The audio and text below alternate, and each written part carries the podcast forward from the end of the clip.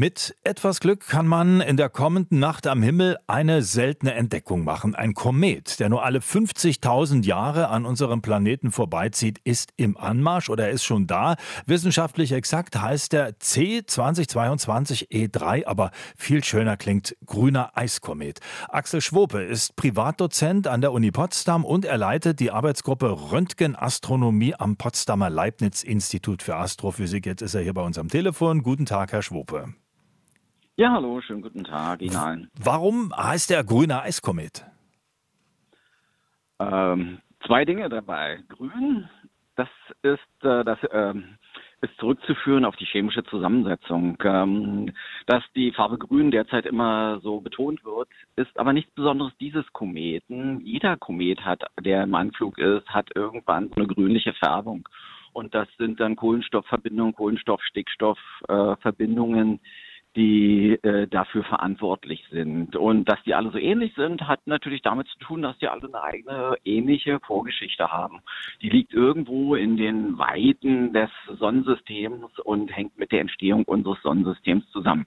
Eiskomet deshalb, weil äh, all diese Kometen, die da in großer Entfernung von der Sonne gebildet werden, etwa 100.000 Mal die Entfernung, die die Erde von der Sonne hat, ähm, die sogenannte Ortsche Wolke, ja, diese Körper aus Eis bestehen. Und das ist nicht nur Wassereis, das ist dann Ammoniak, das ist Methan, Kohlenstoff, Eis, also CO2 und alle möglichen äh, ähnlichen gefrorenen Substanzen, die ja. dann, wenn sie in die Nähe der Sonne kommen, Entschuldigung, ist zu lang was. ja, also das ist alles ganz spannend. Ich habe aber noch ein paar mehr Fragen. Einige würde ich gerne ja. noch unterbringen. Herr Schwurbe, zunächst mal, wie dicht kommt der Komet denn unserer Erde und kann man ihn auch mit bloßem Auge sehen? Ja, die größte Annäherung in der kommenden Nacht oder in dem kommenden Tag, 42 Millionen Kilometer, das ist für einen Komet dann schon ganz ordentlich nah. Man kann ihn mit bloßem Auge sehen, aber nicht mit dem ganz unbewaffneten Auge. Ich hatte hier gestern Abend bei klarem Himmel die Gelegenheit, den Kometen zu orten, habe dazu ein kleines Fernglas benutzen müssen. Das Störende ist, eigentlich ist er hell genug, dass man ihn mit bloßem Auge sehen könnte, aber das Störende ist der Mond. Der macht den Himmel so hell, dass man eigentlich künstlichen Dämmerungshimmel hat. Nein, natürlich künstlichen Dämmerungshimmel und äh, deswegen hat man da wenig Chancen, den Komet bloß, mit bloßem Auge zu sehen. Eventuell geht das noch in einer guten Woche oder in zehn Tagen. Dann ist der Mond äh, erst am Morgenhimmel zu sehen und der Komet steht im Süden und äh, dann hat man möglicherweise noch mal die Gelegenheit, ihn mit bloßem Auge zu sehen. Wie lange ungefähr können wir dieses Spektakel genießen? Wann ist der Komet wieder so weit weg, dass man ihn nicht mehr sieht?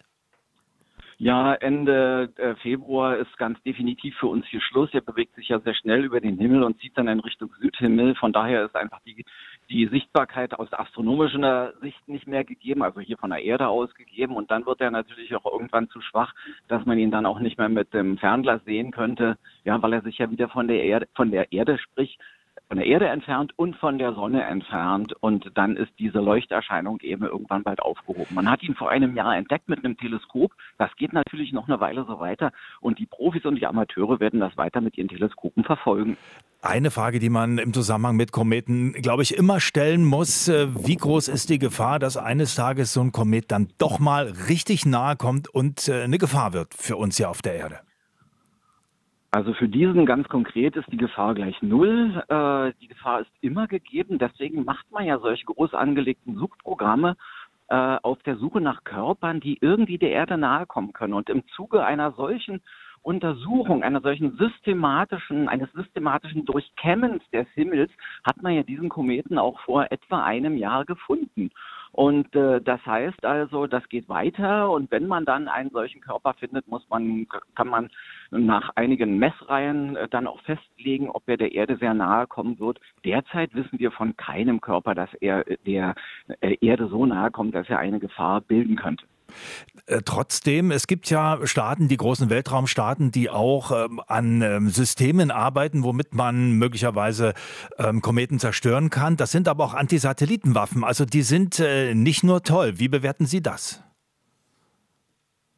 Also zunächst mal, man macht ja, also zum militärischen Teil kann und möchte ich mich nicht äußern. Ich weiß nicht, wie diese Systeme im Einzelnen funktionieren. Was man ja im letzten Jahr tatsächlich erfolgreich gemacht hatte, man hat äh, einen solchen Körper äh, aus seiner Bahn ablenken können. Das konnte man nachweisen. Das ist mal ein erster Schritt. Man hat ihn also nicht zerstört, sondern hat ihn durch einen direkten, äh, direkten Impact, einen direkten Auftreffen aus seiner Bahn ablenken können. Äh, das ist also zerstörungsfrei in diesem Sinne und von daher natürlich mal gut. Man macht ja diese Untersuchungen gerade vor dem Hintergrund, dass man die Menschheit vor einem möglichen katastrophalen oder eben sehr zerstörerischen Ereignis äh, ähm, schützen möchte. Ja. Und dann muss man sich überlegen, welche Maßnahmen man treffen kann. Dankeschön, Axel Wenn man, wenn ein solches ja. Also das ist das nächste Thema. Das Fass habe ich hier ein bisschen zum Schluss aufgemacht, aber ich glaube auch das ist spannend. Danke aber erstmal für diese vielen äh, spannenden ähm, Erzählungen, die Sie gerade hier abgeliefert haben. Axel Schwope war das, Privatdozent an der Uni Potsdam und ähm, er leitet die Arbeitsgruppe Röntgenastronomie am Potsdamer Leibniz-Institut für Astrophysik. Der grüne Eiskomet ist zu sehen, wenn man sich ein bisschen Mühe gibt und Hilfe holt, noch ein paar Wochen lang. RBB 24 Inforadio vom Rundfunk Berlin-Brandenburg.